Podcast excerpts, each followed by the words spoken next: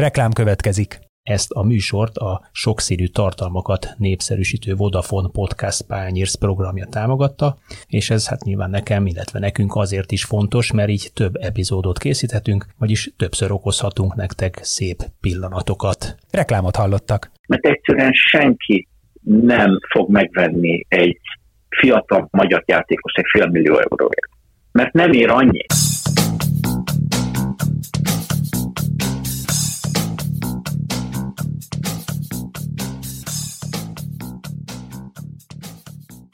Sziasztok, ez itt a Zicser, a 24.hu focis podcastja, a 2023-as év első Zicser adása, úgyhogy ezúttal is boldog új esztendőt kívánok minden kedves hallgatónknak, és azt kérem tőletek, hogy kövessetek lehetőség szerint egész éven át, hiszen hétről hétre jelentkezünk a futballvilág legfrissebb, legérdekesebb történéseivel, vagy egy-egy olyan emberi történettel, amit azt gondoljuk, hogy talán érdekes lehet számotokra, kicsit tágítja a futballvilágnézetet, vagy a magyar futballvilágnézetét. Ezúttal egészen Belgiumig megyünk, Antwerpenben kapcsoljuk Csepregi Györgyöt, aki a Beerschot FC sportigazgatója jelenleg. Szerbusz, Gyuri! Köszöntök mindenkit, és mindenkinek boldog új évet kívánok én is. Köszönöm.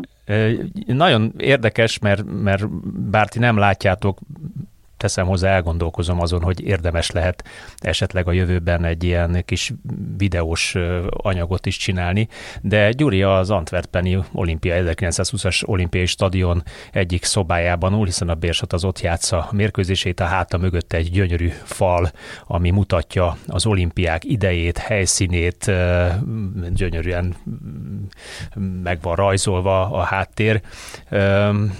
Milyen egy ilyen patinás klubnál, patinás stadionban egy elég komoly munkát végezni, még akkor is, hogyha a Beerschot az pillanatnyilag másodosztályban van. Így van, tehát tavaly estünk ki, annak ellenére, hogy szeptember 1-én kerültem ide, tehát úgy mondom, hogy estünk ki az első osztályból, ebben a pillanatban 1B-ben játszunk, tehát ez a másodosztály úgy hívják, ugye az első helyen vagyunk, de a klub maga az abszolút egy tradicionális klub. Két klub van ebben a városban, az FC Antwerpen, akik ebben a pillanatban elég jól csinálják, jól működnek, nagyon nagy anyagi háttérrel, tehát azt mondom, talán ez egy mesterséges klub lett. Mi inkább mindig ilyen tradicionális klub voltunk, a helyi emberek, a helyi játékosok, az akadémiára sokkal többet a figyelmet fordítottunk. A mostani belga válogatottnak az alapja is ebből a klubból jön ki, tehát a korábban, tehát szinte az egész védelem, a Alderweireld, Vermaelen, Torton, Rajanaigolan, tehát ezek mind innen jöttek ki. Ugye ehhez most természetesen semmi között, de most is látszik, hogy a mi akadémiánk sokkal erősebb, mint az FC Antwerpeni, akik viszont bárkit megvesznek ebben a pillanatban. Tehát ez egy 1920-as stadion az olimpiára épül, tehát ezért is látszik itt mögöttem, ugye, amit a hallgatók nem látnak, és azóta ez egy abszolút tradicionális klub, ahol korábban több magyar is megfordult, ugye a Pintér Attila játszott itt, Bodor, Boldizsár, Kovács Ervin játszott itt nagyon sokáig, tehát elég sok magyar vonatkozása van. A mai napig is van magyar vonatkozása, az Elcső Istvánban is vannak abszolút magyar vonatkozású emberek, és ezért hétvégenként a hazai meccseken elég sokan beszélünk magyarul. Erre majd kitérünk. Azt mondtad, hogy tradicionális értékeket követ, és akkor ezek szerint ugye alapvetően a Beerschot az utánpótlás képzésből, tehát egy nevelési alapú értékesítő klubról beszélünk, tehát egyrészt van közönségbevétel, van játékos értékesítési bevétel, feltételezem ez a két fő láb. Ez egy 12 000-es stadion, jól tudom, a tietek, ami azért másodosztály ide-oda megtelik.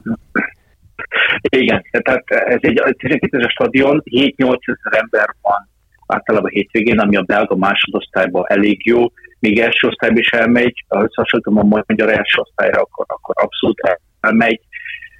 Nagyon jó a szurkolótáborunk, nem egyszerűek, tehát elég sok problémánk van velük, őket kordába tartani, de mivel hogy a klub most jól működik, a csapat jól működik, fiatal játékosok vannak, fiatal belgák, ezért az összhang most nagyon jó. Az első helyen állunk, de a hangulat jó. Tehát ez abszolút egy tradicionális klub, ez egy nevelőegyesület, ez egy development club, és ez is a cél, ez is a business modell.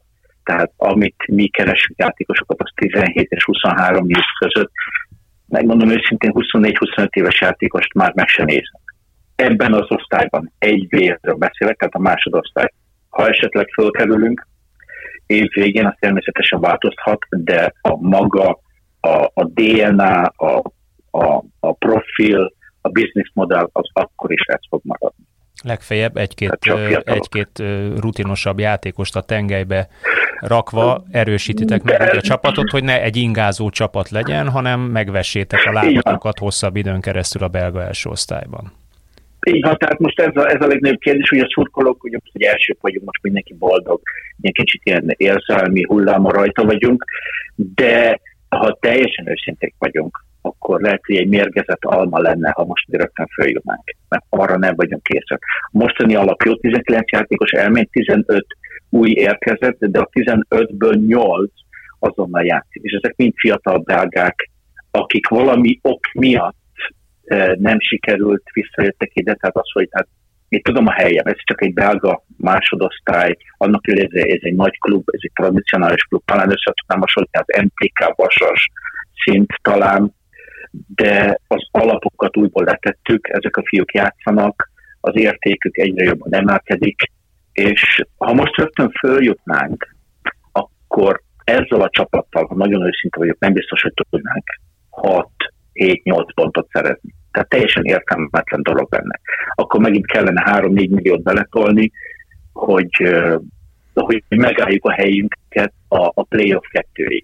Ekkora a különbség az első... Ekkora különbség az első és a másodosztály között? Színvonalban? Abszolút. Igen. Azért az látszik, hogy hát előbb a költségvetést abszolút meg kellene emelni, illetve ezek a játékosok, ugye az, hogy valaki a belga másodosztályban játszik, annak mindig van egy oka.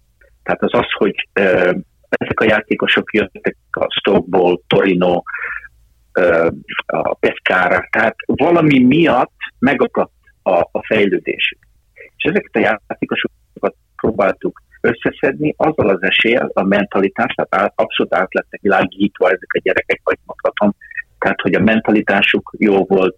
Ők tudták, hogy ha nem is az utolsó, de talán utolsó előtti lehetőség. És ők ebbe beleálltak. Egyelőre működik. Az edzőt, akit hoztunk, az abszolút illett a mi profilunkhoz. Tehát amit először kialakítottunk, az a klubnak a DNA-ja. Hogy miről is próbálunk szólni. Ez egy támadó futball, ez egy high pressing, és ezekhez keresztük a játékosokat. Na most persze az elég mindenki ezt mondja, hogy ez is az a cél, ez egyenlőre nálunk működik. Ez egy fiatal osztrák edző, mindig a osztrák logikot a Linksnél, Andreas Villan, 38 éves, és borzasztó kemény a fiúkkal. És a fiúk is szépen lassan beleálltak, érezték, hogy mit kér az edző, és ez egyszer csak összeáll. És most ez elindul, az egy vonzó játék, amit játszunk, ugye egy látványos, és emiatt van most ez a kapcsolat újból a szurkolók, illetve a klub és abszolút a játékosok között. Tehát ez a cél. Tehát a mi programunk az tiszta volt, és a program az abszolút edzőfüggetlen. Tehát ha Andreas elmegy, akkor a következő edző profil csak ez lehet. Tehát nem az edző dönti el, hogy kit hoz, meg hogy mit játszunk.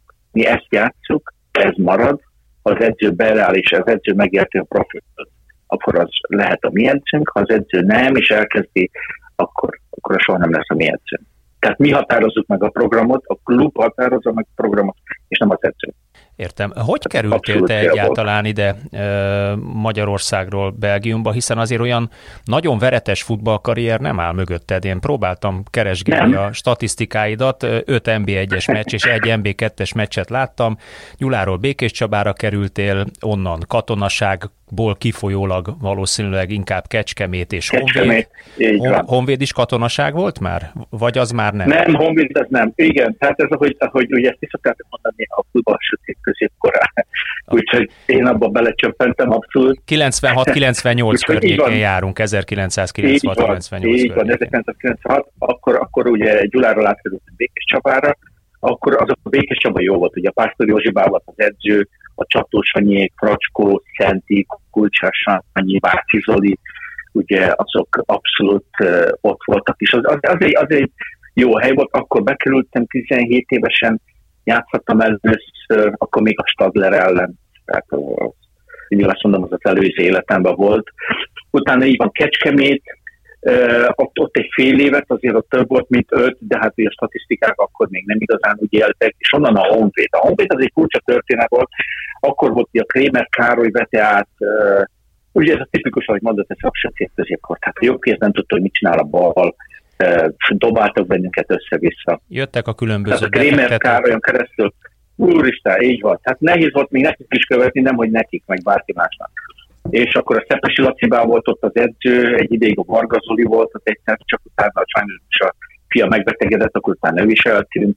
És akkor 20 éves voltam, mikor a Krémer Károly, neki volt itt egy belga érdekeltsége. És ez 25 évvel ezelőtt volt, tehát többet élek már Belgiumban, Magyarországon éltem. És akkor kikerültem ide a Cerkelhez, próbajáték, és a Cerkelhez kerültem, akkor másodosztályban voltak, ez 98-99, és ugye az a tipikus, hogy mondjam, magyar, illetve az, hogy azt sem tudtam, beszéltem nyelvet. Nem beszéltem angolul, flamandul, franciául, semmilyen nyelvet nem beszéltem. Kikerültem ide, és teljesen egyedül voltam. Tehát az egy nagyon-nagyon nehéz időszak volt, ezért tudtam talán átadni a játékosoknak, ezért érzem át ezt, hogy milyen hosszúak az esték egyedül. Ugye a NBA-ből jöttem, azt hittem, hogy mekkora király vagyok, így kb. 10 percet tudtam medzeni, és már a nyelven elfutottam. Tehát egyszerűen teljesen más volt. Utána a Cercle, Russelár, másodosztály, az oké volt, az egy jó periódus volt, és utána is szépen lassan úgy kialudt ez az egész. 2009-ben aztán ügynök lettem, hát akkor, mikor még le kellett tenni a vizsgát, és 2009-től egészen most ugye 2022-ig, tehát a tavalyi évig ügynök voltam, Magyarországon Schulz Levivel dolgozok otthon, tehát a Levivel együtt játszottam Békéscsabán, ugye a Fradiból lekerült én meg akkor is, azóta ismerjük egymást, tehát szinte együtt nőttünk fel, és azóta az a kapcsolat az abszolút megmaradt, és 2022-ben a Stephen van Haren által, aki a United Worldnek a technikai igazgatója, aki Magyarországon lakik, tehát a Stephen dolgozott korábban az Újpestnél, az MTK-nál, és ő ennek a United Worldnek ez egy szaúd-arábiai központú.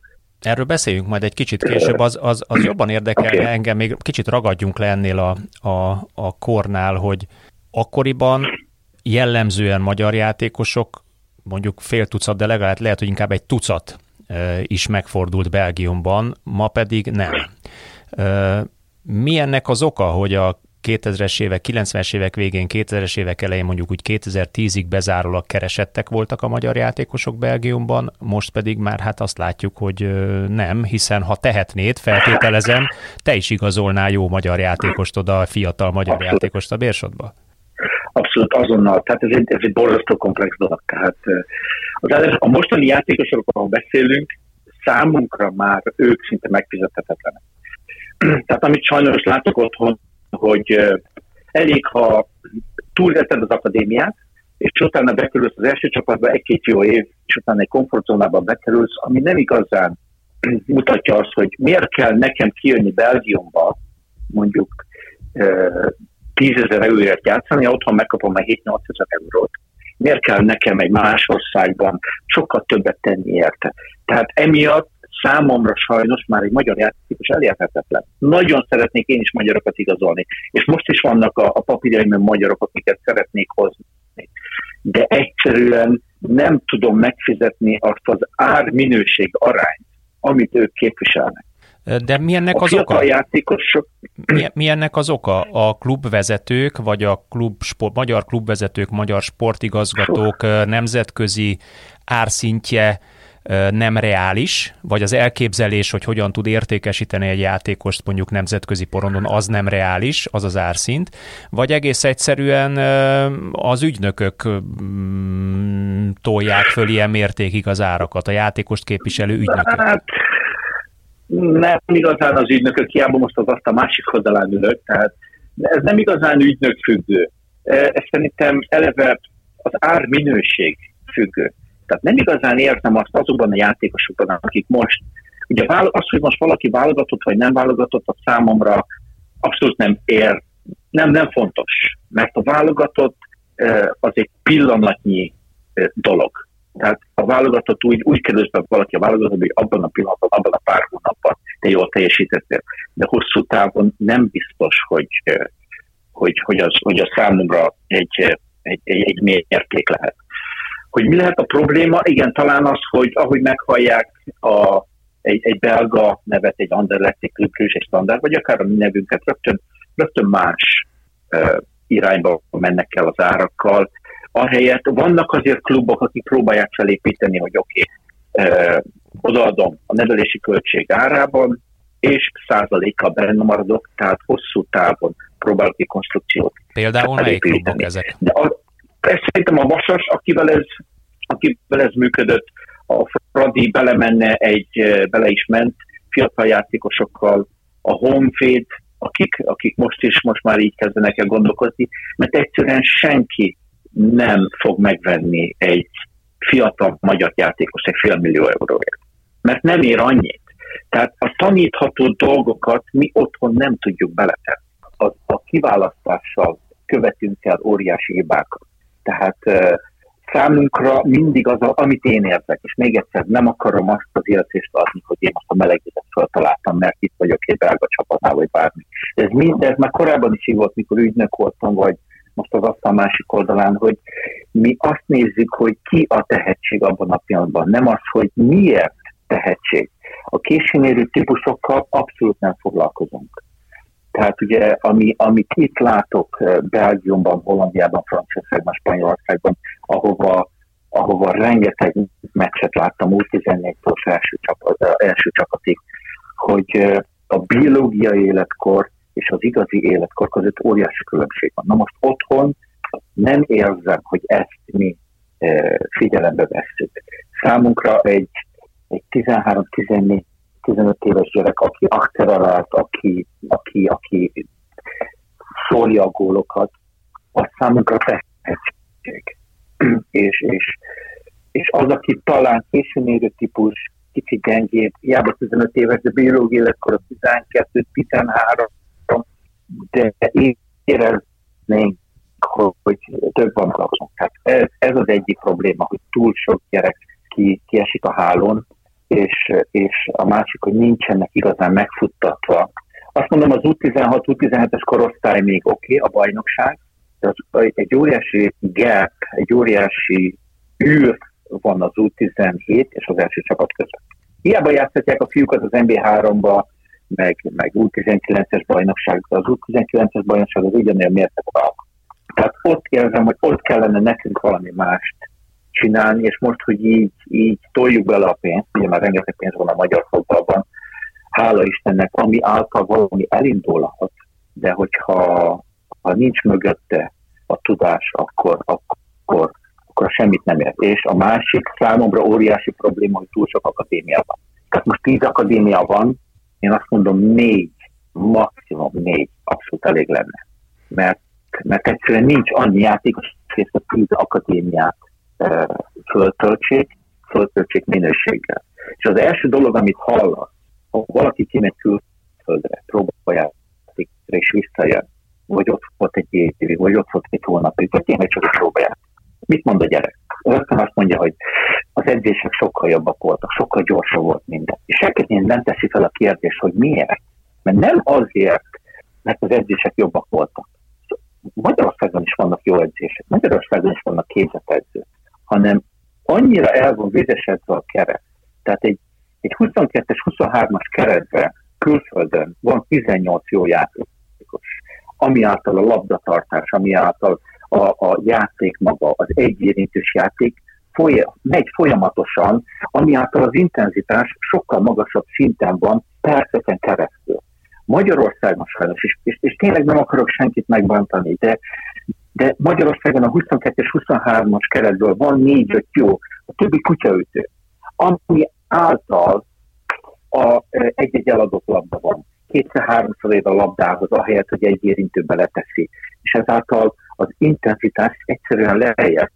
Egy jobb játékos 5-6-szor ér a labdába, ahelyett, hogy kint, mikor ki megérkezik, 50-60-szor ér labdába, ami által 10-15-20 perc, vagy egy óra után az is tudja, hogy hívják a gyereket. És itt a különbség, ezért mondja mindenki, hogy sokkal intenzívebb. Persze, hogy intenzívebb, mert a kiválasztás az elején már jól működött, a minőség sokkal magasabb, és több jó játékos körülötted. Ez az egyetlen. Nem azért, mert az edzők sokkal jobbak, nem azért, mert ők egy más anyagot tanulnak, dehogy is, hanem nem vagyunk annyira fölvizesedve, vagy hogy nem tudom. Ez Tárdai Pál ezt úgy fogalmazta meg annak idején, hogy amikor ő a Hertha Berlinnek az utánpótlás edzője volt, akkor volt olyan, hogy ők ABC kategóriába sorolták a játékosokat, és azt mondta, hogy amikor ők a Rai kupát talán meg is nyerték egyszer, talán az U15-ös csapatukkal, azt mondta, hogy az egy olyan szerencsés csapat volt, hogy ott a 22-es keretből volt 19 A kategóriás játékos, és mondjuk 3 B-s. Volt neki is olyan csapata, ahol mondjuk volt csak 7 darab A kategóriás, 10 B-s és 2 C-s. Nyilván, ahogy mondod, hogyha mondjuk az akadémiák száma csökkenne Magyarországon, akkor még inkább koncentrálódna a minőség abba a 4 akadémiába. Feltételezem, ezért mondod azt, hogy elég lenne 4. Viszont akkor kivel versenyezne ez a 4 akadémia? Neked mi lenne a megoldó képleted erre? Hiszen 4 akadémia nem tud 4 bajnokságot játszani, 4 csapat. Nem, abszolút nem, így van. Tehát, és ezért gondoltam, és ezért ugye visszatérek arra, hogy rengeteg pénzt beletesznek, ami egy jó dolog, ami az egyet, hát kis pénzfokban, nagy fokban, tehát, hogy ott a szlovák, a cseh, a horvát, a szerb és a magyar, mindenhonnan 2-2, 4-4, 3-3 klubot összetenni, és akkor ők játszanának egymással. Egyfajta közép-európai bajnokság? 16 és 19 éves. Egyfajta közép másképp nem működik, szerintem, és mert mire odaér a gyerek, lenne 50-60-70 nemzetközi meccsalárpában. És azok a többi akadémia, illetve a többi klubok, azok megjátszanának a bajnokságon belül, és a jobbakat ugyanúgy ki tudnánk választani. De ennek a 4 akadémiának abszolút prioritása lenne az egész ország fölött. Tehát én azt mondom, hogy megtartjuk mondjuk a Honvédot, tartjuk meg a Honvédot, most teljesen. És azt mondja, hogy figyelj, de viszont a Békéscsabán látok ott egy abszolút lehetséget, akkor őt el tudom vinni, és kifizetem a megfelelő összeget. Nem azt, hogy egymástól ellopkodni, meg a szülőket megríteni, meg pénzt letenni az asztalra, hanem egy rendszert kialakítani. Mert hogyha fönt nincs rend, akkor hogy akarod, hogy rend legyen? Tehát egy olyan rendszer kellene, és sokkal mindenszerű, tehát biztos, hogy nálam sokkal okosabb emberek vannak ott, de másképp egyszerűen nem fog működni. Mondjuk ez egy elég erőlemutató ötlet, én ezt mástól még nem hallottam. Olyat már hallottam, hogy a felnőtt csapatnak kellene, vagy a felnőtt magyar bajnokságból kellene 2-3 csapatot kiválasztani, és egyfajta ilyen közép-európai bajnokságot. Erről már volt szó, de az viszont a verseny naptár miatt elég nehezen megoldható történet. De viszont utánpótlás szinten ezt simán meg lehet oldani, hiszen őket bátran ki lehet emelni egy utánpótlás bajnokságból a krémet. Ez nekem tetszik, ez az ötlet. Hát, ha meghallja valaki. És természetesen az iskolát bevinni a klubba, hát a gyerekek ugye az iskola mindenféleképpen fontos, tehát számomra az abszolút prioritás. Tehát ez egy borzasztó komplex dolog lenne, de működne. Ugyanúgy, másképp nem igazán látom, hogy miért indulna el a magyar előre, mert a fiúk és ott érzem, 16-17 éves korban már még nem jó az első csapathoz, de már túl jó az utánpótláshoz, és ott nem foglalkozunk velük. És ott kell több nemzetközi meccset beletenni.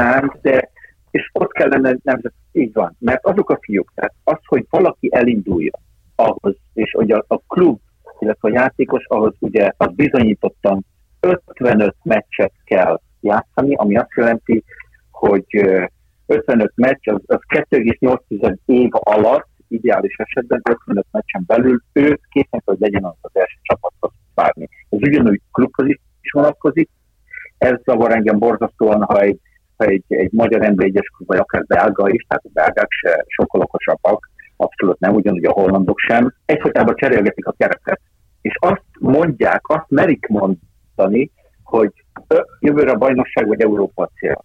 Hogy? Tehát ahhoz, hogy valaki Európába tudjon lenni, legalább 7 játékosnak a kezdő 11-ből 2,5 évet együtt kell, hogy játszon, hogy az első 3-ba tudjon érkezni. Hogy összeérjen a csapat. Különben lehet egy olyan nagy számok törvény alapján egy-egy bejön, de az, hogy összeérjen a csapat minimum 7 játékosnak 55 meccsen keresztül kell egyfolytában játszani, akkor tud az első vagy a harmadik helyre elérkezni. És az akadémiákon ugyanezt kell, hogy kellene, hogy működjön, és van rá pénz, az akadémiák kapnak elég szép pénzt, ami oké, de ez, hogy 10 akadémia, és nem tudunk egy normális csapatot összeállítani a válogatottban, és ez nem rájuk kritika, mert a válogatott ugye az a köz, ami van, ez abszolút a klubok felé, hogy egyszerűen nem tudunk játékosokat kitenyészteni sajnos. Ez egy csúnya szó talán kitenyészteni, de ugye a Szoboszlai Dominik eset, hogy ő külön képzéseket kapott, ő az a fiú, aki letenyészte. És lehet, hogy szó kellene, hogy találják rá, de egyszerűen nincs már. De ő úgy lesz. És ezért van ő azon a szinten, mert az alapok nagyon-nagyon jók. És az alapokat mi nem tudjuk beletenni, mert a pillanatnyi eredményeknek élünk. Most már még mindig az van, hogy ha most megkérdezze valakit, bármelyik NB1-es csapatot, mi a te programod a következő 2-3 évben, vagy mi a te DL-ád, miről szólsz te? Hát komoly összeget tennék föl rá, nem tud rá normálisan válaszolni. Ami egy elfogadható válasz lenne. Sajnos.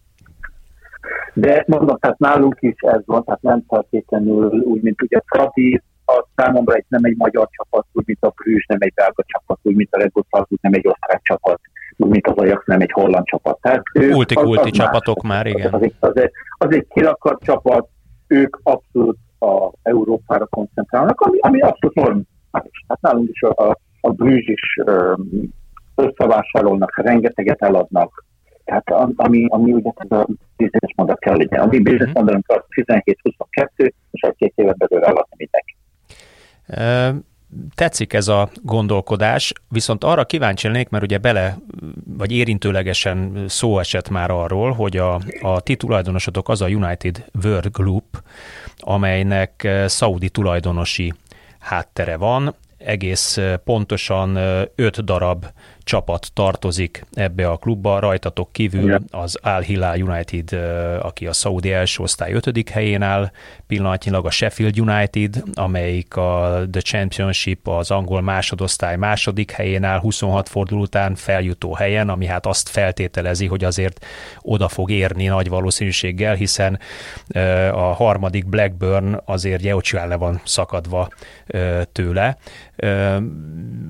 Várhatóan odaér az első osztályba, ami azért egy igazi nagy falat, de van itt azért egy francia harmadosztályú Chateauroux, amelyik egy patinás francia klub, mégis a harmadosztályban van pillanatilag, és van egy indiai Premier League-ben a Charleroi United FC éppen 15. helyén áll, ahogy néztem. Tehát egy elég szerteágazó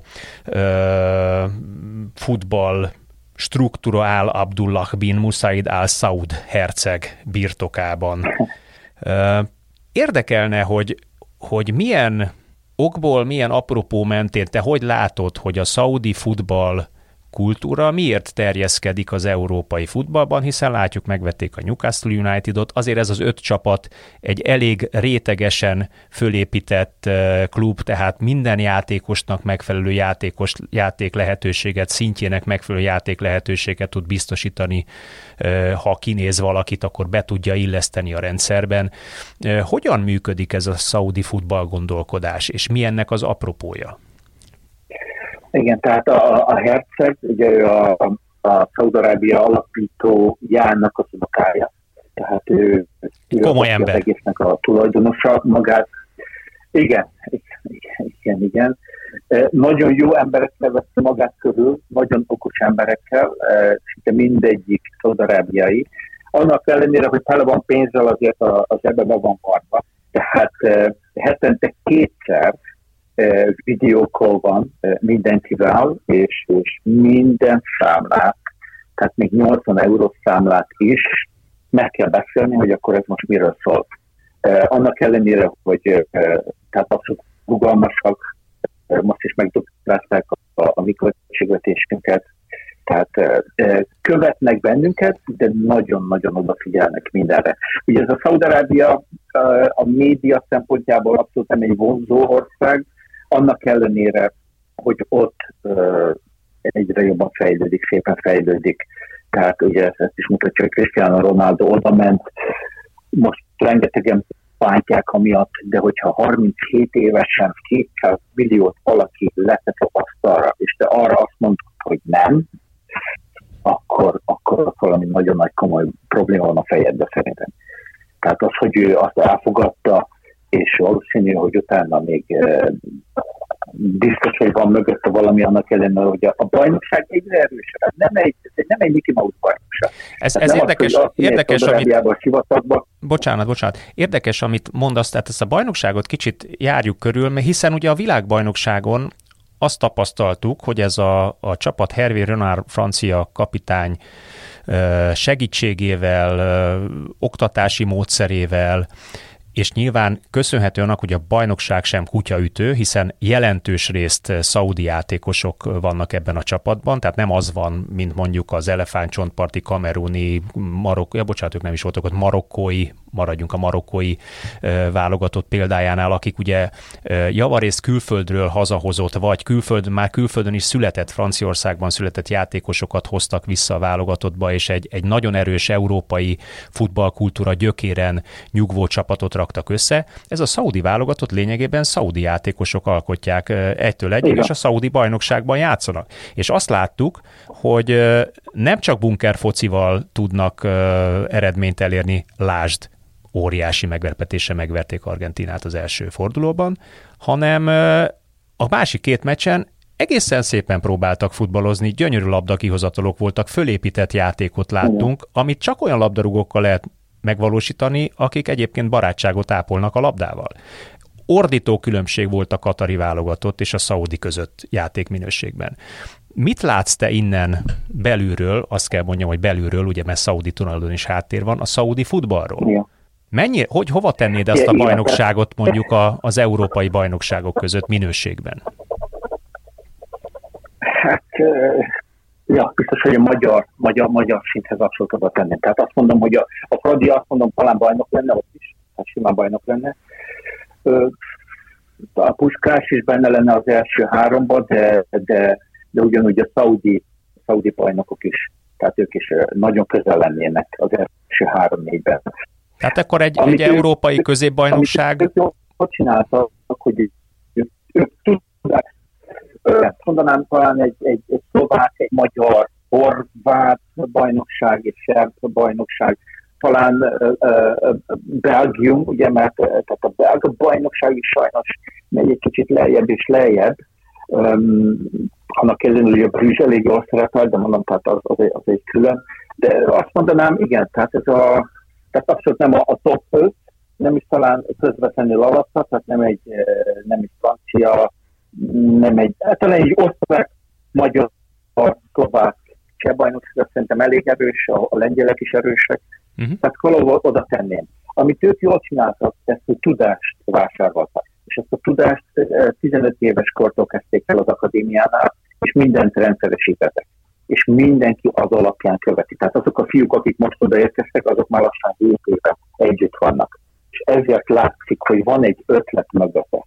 Természetesen nem mindig működik, mert genetikailag ők soha nem lesznek egy afrikaiak, vagy akár, mint mi, európaiak, hogy ezek nekik más, sokkal finomabbak, vékonyabbak, de fejben technika, taktika nagyon-nagyon ott vannak. Tehát többféle rendszer van a fejükben, bármi történik egy kiállítás, rögtön tudnak.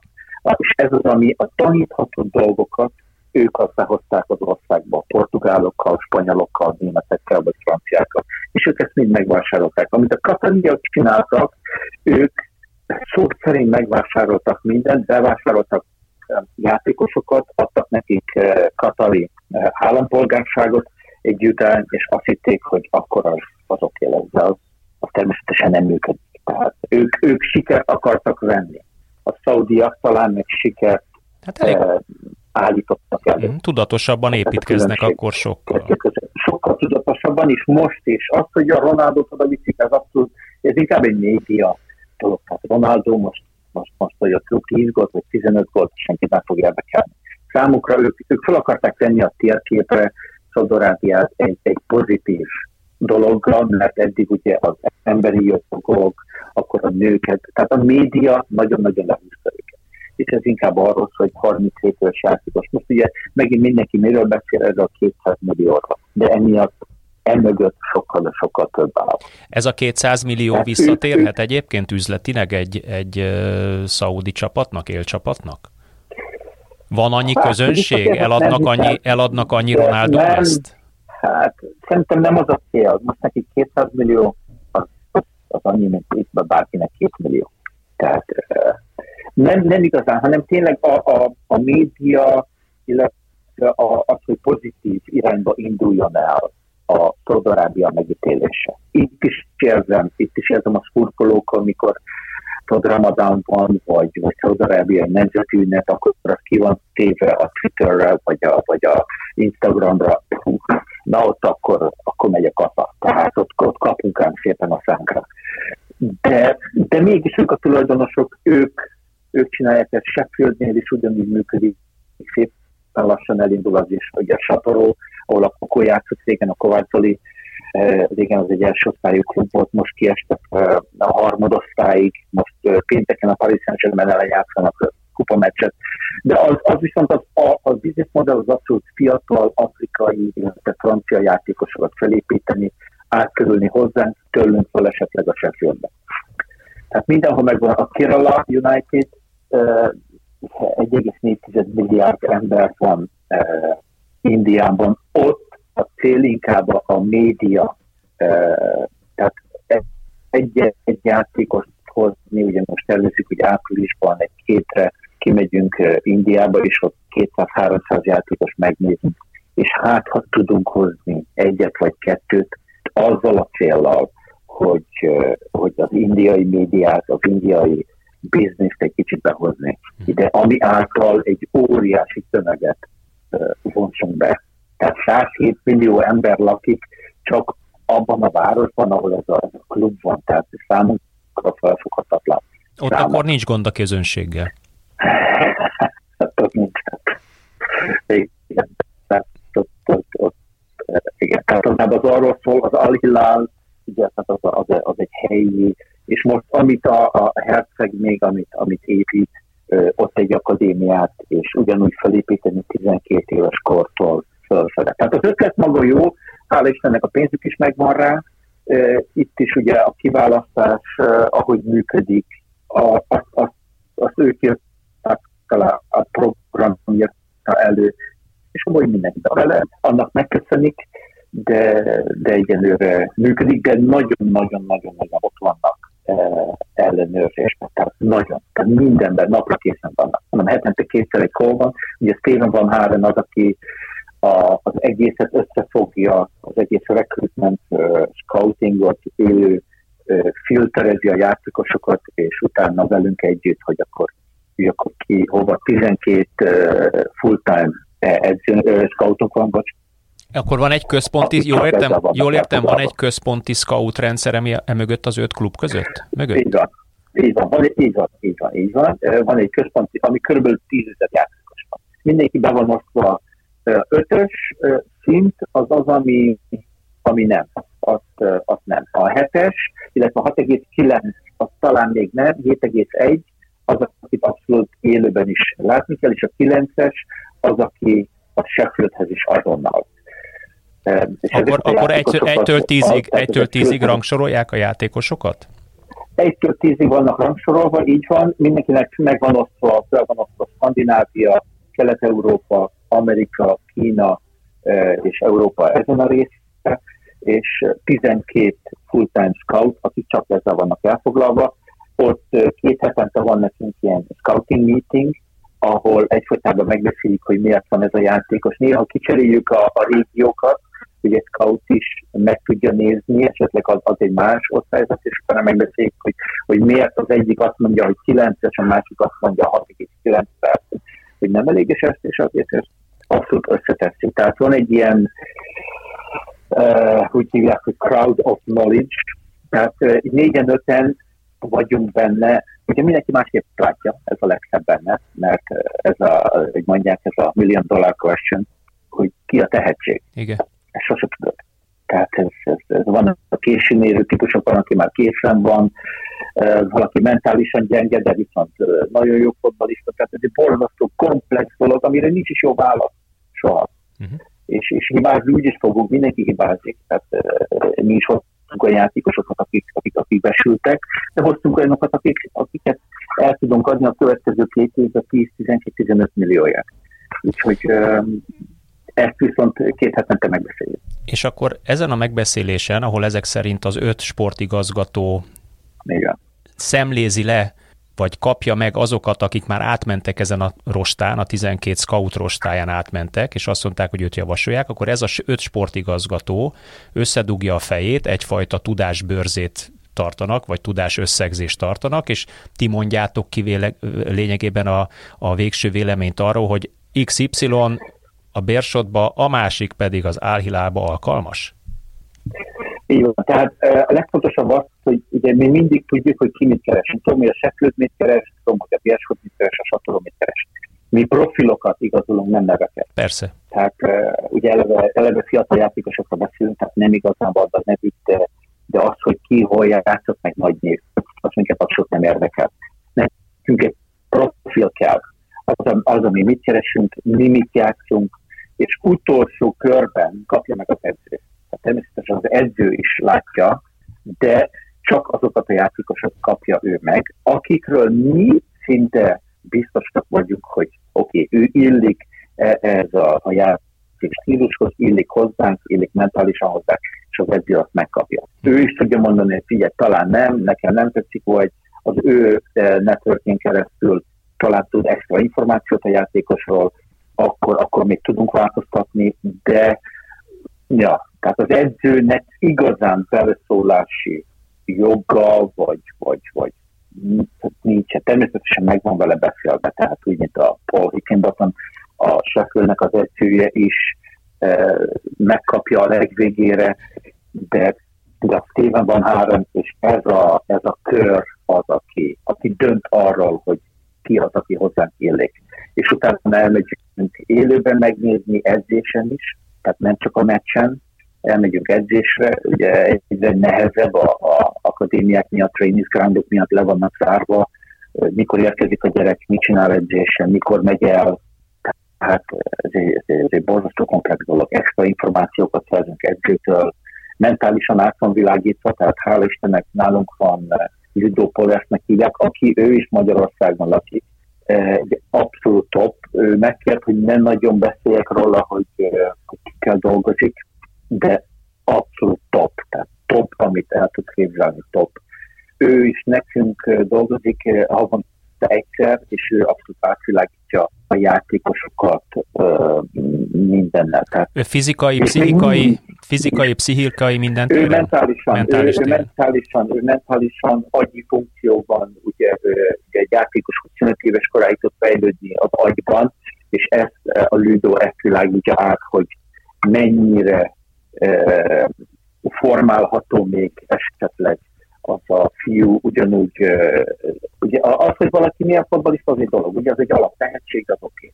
Számukra fontos a védelme, tehát a tüdőkapacitása, miért? Tehát lehet bárki, most oké, túlzok, legyen a Messi, de ha a tüdőkapacitása a Messinek csak 62, akkor tudom, hogy az a gyerek csak 60 percig tud futni, tehát nem tudok rá építeni.